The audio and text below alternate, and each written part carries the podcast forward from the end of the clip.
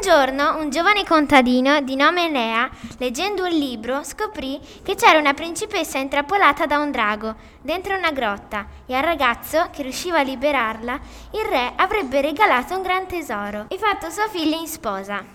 Allora il ragazzo chiese ai suoi genitori: Posso andare a salvare la fanciulla? Così guadagneremo con soldi per curare te, padre malato. Il papà disse: Non puoi andare, è solo una storia, è troppo pericoloso. Lui disobbedì e quella notte andò in cerca della principessa sperduta e qui iniziò la sua avventura. Prese il cavallo bianco di suo padre e si addentrò nella foresta, ma si addormentò e la mattina seguente si ritrovò con un lupo affamato davanti agli occhi e si mise subito a scappare. Quando finalmente lo seminò, si ritrovò davanti a una grotta enorme e sentì delle urla agghiaccianti. Ah, ah, aiuto! Decise di entrare dentro la grotta e trovò un ognomo, prigioniero del drago, che gli disse cantando. Ognomo, devi risolvere questo indovinello, se non lo risolverai morirai. Chi è, chi è, chi è? Nasce con quattro zampe, cresce con due e muore con tre. Chi è, chi è, chi è? Enea ci pensò a lungo e alla fine rispose. Ci sono, è l'uomo. L'ognomo disperato disse. Bravo ragazzo, sono felice perché sarai in grado di uccidere il drago e non potrà più far del male a nessuno, ma per me sarà la fine. Allora l'ognomo diede la chiave della porta a Enea e appena la girò per aprirla, il piccolo ometto si sgretolò come una pietra. Il giovane ragazzo, in groppa al suo cavallo, entrò in una stanza buia e sentì uno sbuffo pesante, come se qualcuno stesse dormendo. Girò l'angolo e si ritrovò davanti a un enorme viso di drago rosso e arancione, con gli occhi fiammanti, e dalla bocca sputava fuoco.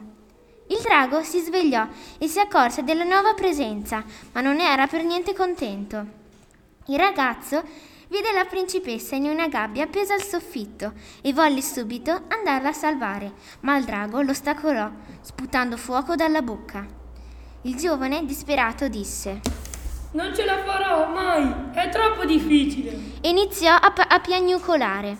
D'un tratto, però, apparve una fata bellissima che gli disse Non preoccuparti, Enea. Tu sei un uomo forte e coraggioso. Non arrenderti. Tieni questa spada magica.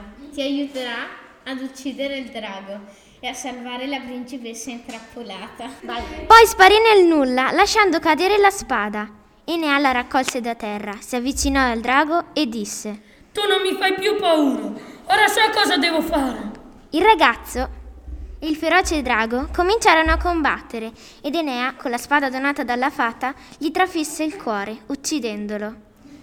Enea, fiero della sua vittoria, corse dalla principessa e, sempre con l'aiuto della spada, tagliò, le catene della gabbia e la liberò.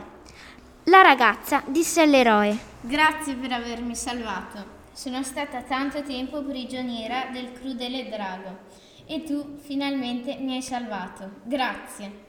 Il ragazzo allora portò la principessa sul suo destriero e cavalcarono fino al castello.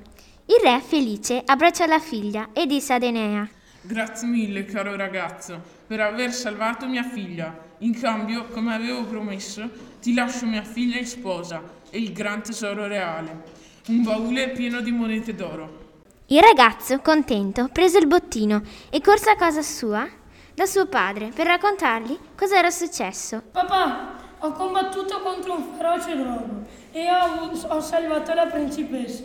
Ecco il tesoro che ti avevo promesso, così potrai imparare le tue cure e non sarai più povero. Il giorno dopo si celebrò un bellissimo matrimonio tra la principessa ed Enea, il quale diventò principe del grande regno e insieme vissero per sempre felici e contenti.